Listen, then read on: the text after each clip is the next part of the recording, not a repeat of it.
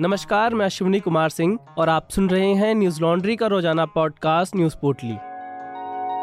आज है 20 अक्टूबर और दिन गुरुवार। भारतीय रुपए में डॉलर के मुकाबले फिर एक बार गिरावट देखने को मिली है। डॉलर के मुकाबले गुरुवार को रुपया तिरासी के पार पहुँच गया। इसके साथ ही रुपया अभी तक की सबसे निचले स्तर पर पहुँच गया है। इससे पहले बुधवार को भी रुपया डॉलर के मुकाबले बयासी रुपये पंचानवे पैसे के नए रिकॉर्ड निचले स्तर पर पहुँच गया था। बता दें कि भारतीय मुद्रा में लगातार आ रही इस गिरावट के लिए भारतीय बाज़ार से पूंजी के पलायन और अंतर्राष्ट्रीय बाज़ार में डॉलर के लगातार मज़बूत होने को बड़ी वजह माना जा रहा है। इसके अलावा कच्चे तेल की कीमतों में बढ़ोतरी, भारत का भारी भरकम व्यापार घाटा और अमेरिका में ऊँची ब्याज दरों के चलते निवेशकों के रुझान में आए बदलाव को भी रुपये में कमज़ोरी के लिए जिम्मेदार माना जा रहा है। रुपए की गिरावट को लेकर 16 अक्टूबर को वित्त मंत्री निर्मला सीतारमण ने अपने एक बयान में कहा था कि रुपये ने बाकी उभरती हुई बाज़ार मुद्राओं की तुलना में काफ़ी बेहतर प्रदर्शन किया है। लाइव हिंदुस्तान की खबर के अनुसार, निर्मला सीतारमण ने कहा, आरबीआई रुपए में लगातार हो रही गिरावट को रोकने की पूरी कोशिश कर रहा है। इसके साथ ही उन्होंने कहा कि आरबीआई इस बात का पूरा ध्यान रख रहा है कि बाज़ार में ज़्यादा उतार चढ़ाव ना हो। भारतीय रुपये में लगातार हो रही गिरावट को लेकर वित्त मंत्री ने कहा था कि रुपया कमज़ोर नहीं हो रहा, बल्कि डॉलर मज़बूत हो रहा है। अमेरिकी यात्रा के दौरान एक प्रेस वार्ता में निर्मला सीतारमण ने कहा था, मैं रुपए में गिरावट के तौर पर नहीं देखूँगी, बल्कि इसे डॉलर के लगातार मज़बूत होने के रूप में देखूँगी। एनडीटीवी की खबर के अनुसार, सीतारमण ने अंतर्राष्ट्रीय मौद्रिक वित्तीय समिति आई को संबोधित करते हुए कहा था, भारत का विदेशी मुद्रा भंडार 23 सितंबर 2022 तक पाँच अरब डॉलर का था, जो दूसरे देशों की अर्थव्यवस्था की तुलना में बेहतर है। अमेरिकी डॉलर के मज़बूत होने से मूल्यांकन में आए बदलाव ने इस भंडार में आई गिरावट में दो तिहाई योगदान दिया है। महाराष्ट्र एटीएस ने गुरुवार को प्रतिबंधित संगठन Popular Front of India PFI के चार लोगों को गिरफ़्तार किया। रायगढ़ ज़िले के पनवेल में ये लोग संगठन पर बैन लगने के बाद भी बैठक कर रहे थे। एटीएस को पनवेल में पीएफआई के लोगों के द्वारा बैठक करने की सूचना मिली थी, जिसके बाद एटीएस की टीम पनवेल पहुँची और तलाशी शुरू कर दी।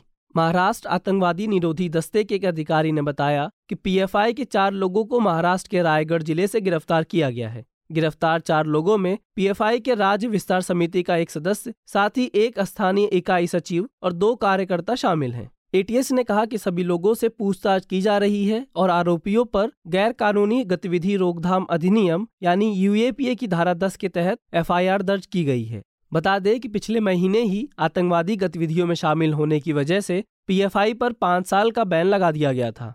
गृह मंत्रालय ने एक अधिसूचना जारी करते हुए पीएफआई और उससे जुड़े संगठनों को बैन किया था। इस बैन को लेकर पीएफआई का कहना था कि सरकार के द्वारा लगाए गए सभी आरोप बेबुनियाद हैं। संगठन का मकसद तो मुसलमानों, दलितों, पिछड़ा वर्ग और आदिवासियों के साथ साथ देश के सभी नागरिकों की उन्नति और विकास करना है।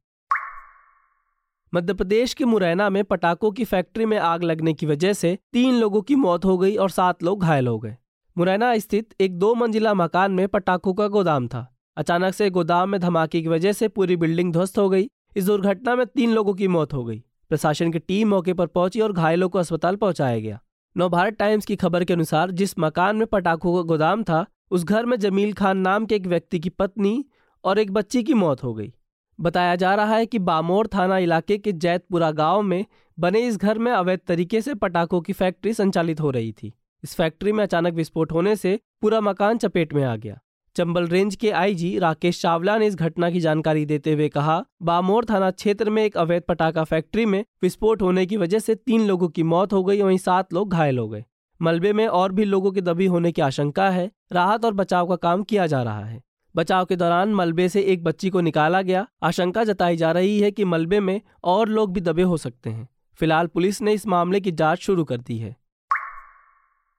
सुप्रीम कोर्ट ने एक अहम फैसला सुनाते हुए कहा, मुनाफा कमाने वाली शैक्षणिक संस्थाओं और न्यास आयकर अधिनियम की धारा 10 तेईस सी में छूट पाने का दावा नहीं कर सकते।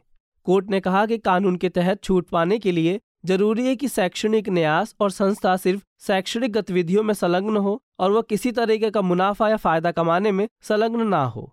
मुख्य न्यायाधीश U U Lalit, justice S Ravindra Bhatt और जस्टिस पी एस नरसिंहा की बेंच ने यह फैसला सुनाया।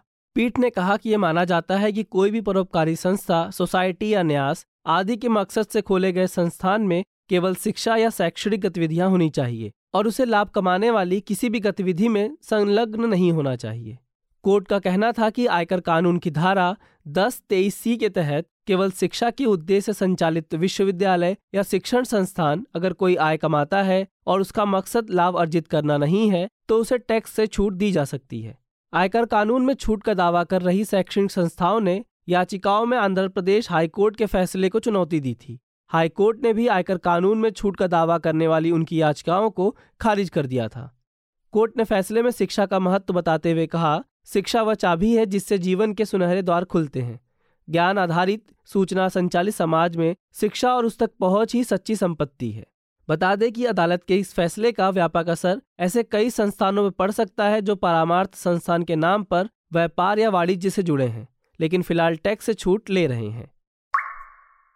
यूक्रेन में लगातार हो रहे हमलों को देखते हुए भारत ने अपने नागरिकों के लिए नई एडवाइजरी जारी की है। यूक्रेन में स्थित भारतीय दूतावास ने भारतीय नागरिकों को जल्द से जल्द देश छोड़ने की सलाह दी है। दूतावास ने कहा, बिगड़ती सुरक्षा स्थिति और हाल में खराब होते हालात को देखते हुए भारतीय नागरिकों को यूक्रेन की यात्रा नहीं करने की सलाह दी जाती है। फ़िलहाल यूक्रेन में रह रहे छात्रों सहित भारतीय नागरिकों को जल्द से जल्द यूक्रेन छोड़ने की सलाह दी जाती है।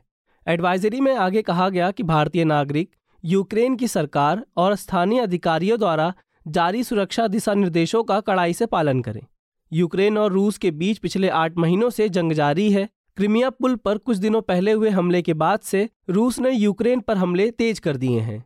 रूस का कहना है कि क्रिमिया ब्रिज पर हमला करने में यूक्रेन का हाथ है, इसलिए जवाबी कार्रवाई में यूक्रेन पर हमले किए जा रहे हैं।